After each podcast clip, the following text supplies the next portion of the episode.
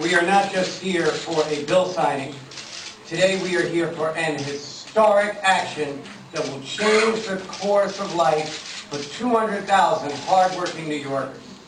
Now, On August 31st, 2010, New York Governor David Paterson signed the nation's first law specifically protecting domestic workers, the people who cook, clean, and care for other people's children, disabled people, and the elderly. After six years of active campaigning, domestic workers in New York can now claim overtime pay, one day off per week, three paid days off per year, and safeguards against harassment and discrimination.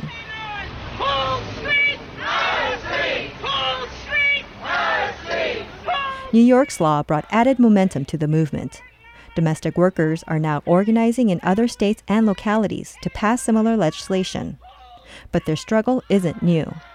In fact, domestic workers have been fighting for more than 100 years to win respect, protections in the workplace, and wage increases.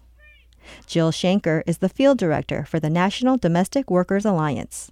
The first thing that we know about in terms of U.S. history of domestic worker organizing was a washerwoman strike that took place in the late 1800s in Atlanta, Georgia. African American women who worked as washerwomen formed an organization which they called the Washing Society, uh, and they organized a citywide strike that 3,000 uh, domestic workers participated in.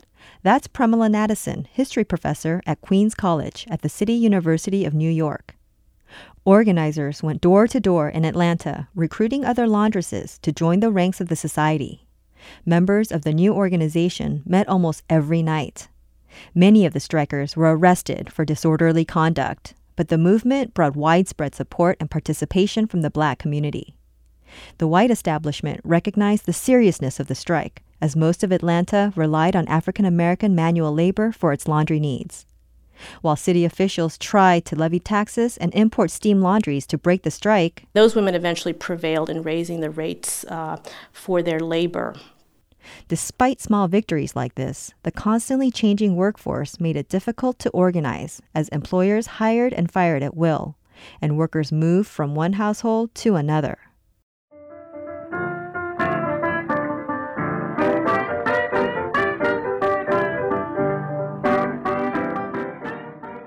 During the Great Depression in the 1930s, African American women continued to work as cooks, maids, and laundresses for white families in the South.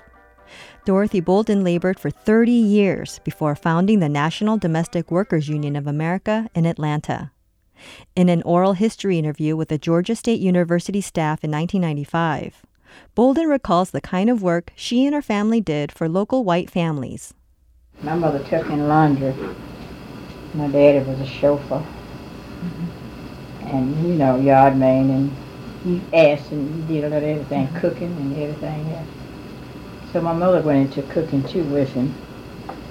And the Jews stayed over there in, in summer here, so you could do the laundry. Mm-hmm. They like for you to do the laundry for them. And not too much of a housework with laundry. You hate more laundry than you hate anything here.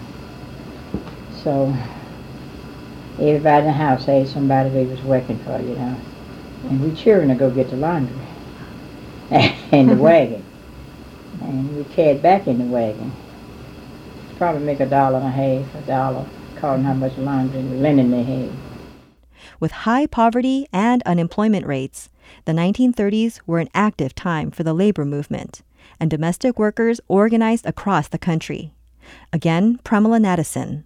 One good example of that is a woman named Dora Jones, who was a domestic worker in Harlem, and she formed a group called the Domestic Workers Union in 1934, which uh, eventually had about a thousand members, uh, and the Domestic Workers Union became uh, Local 149 of the Building Service Employees International Union.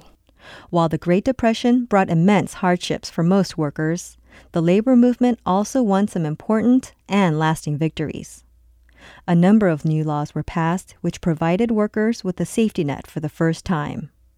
Among these were the Social Security Act, which provides retirement benefits, the National Labor Relations Act, which sets the minimum wage, and the Fair Labor Standards Act, which gives workers a legal right to organize and bargain collectively.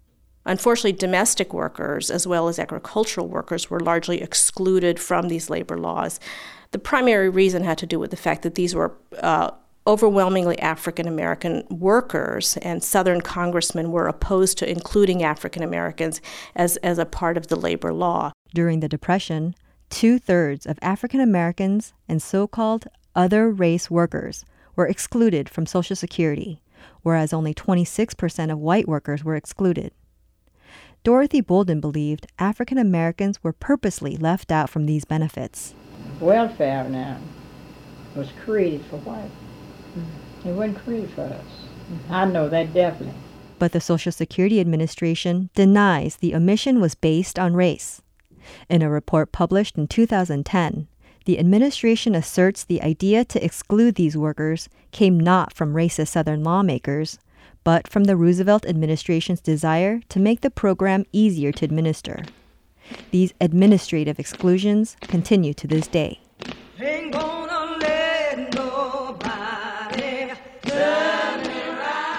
Rosa Parks, who was also a domestic worker, helped spark the civil rights movement when she refused to give up her bus seat in 1955. Dorothy Bolden describes the conditions she and her colleagues endured during this time. It's been some hard days with us, women's riding the buses, trying to get to the houses to clean them up. If you bring a paint home sometime, you knock the paint out of your hand with food in it. And you, stay there till 8 o'clock or 8.30 and then you be 9, quarter to 10 when you get home. So you they tell you to take the food home with left and feed it to your children so you wouldn't have to cook. But sometimes you didn't have to you didn't have any to take because the beater knocked it out of your hand. The civil rights movement helped embolden women to rekindle the fight for domestic workers' rights in the 1960s and 70s. Bolden started an organization called the National Domestic Workers Union of America. Other women also formed new organizations in cities across the country, including the Household Workers Organization and Household Technicians of America, which eventually amassed 25,000 members nationally. Premilla Nadasen says organizations like Dorothy Bolden's helped raise wages and working conditions. They also sought job training and professionalization. And perhaps their most important victory was the passage of amendments to the Fair Labor Standards Act in 1974, which for the first time brought domestic workers minimum wage protection. Since the 1970s, the number of African American women in domestic work has declined as barriers to employment in other sectors were removed by the civil rights movement. Immigrant women now make up more than 70% of the domestic labor force, according to the U.S. Census. As domestic workers continue to mobilize and gain legal rights, they have had to come up with new ways to accomplish their goals outside the traditional labor movement. Again, Premilla Nadasen, these are women workers who have been attempting to organize primarily on the community level. They have been organizing as part of a collective mass protest strategy as a way to provide collective support to one another, partly because they have not had the legal right to form unions and to organize uh, and bargain collectively.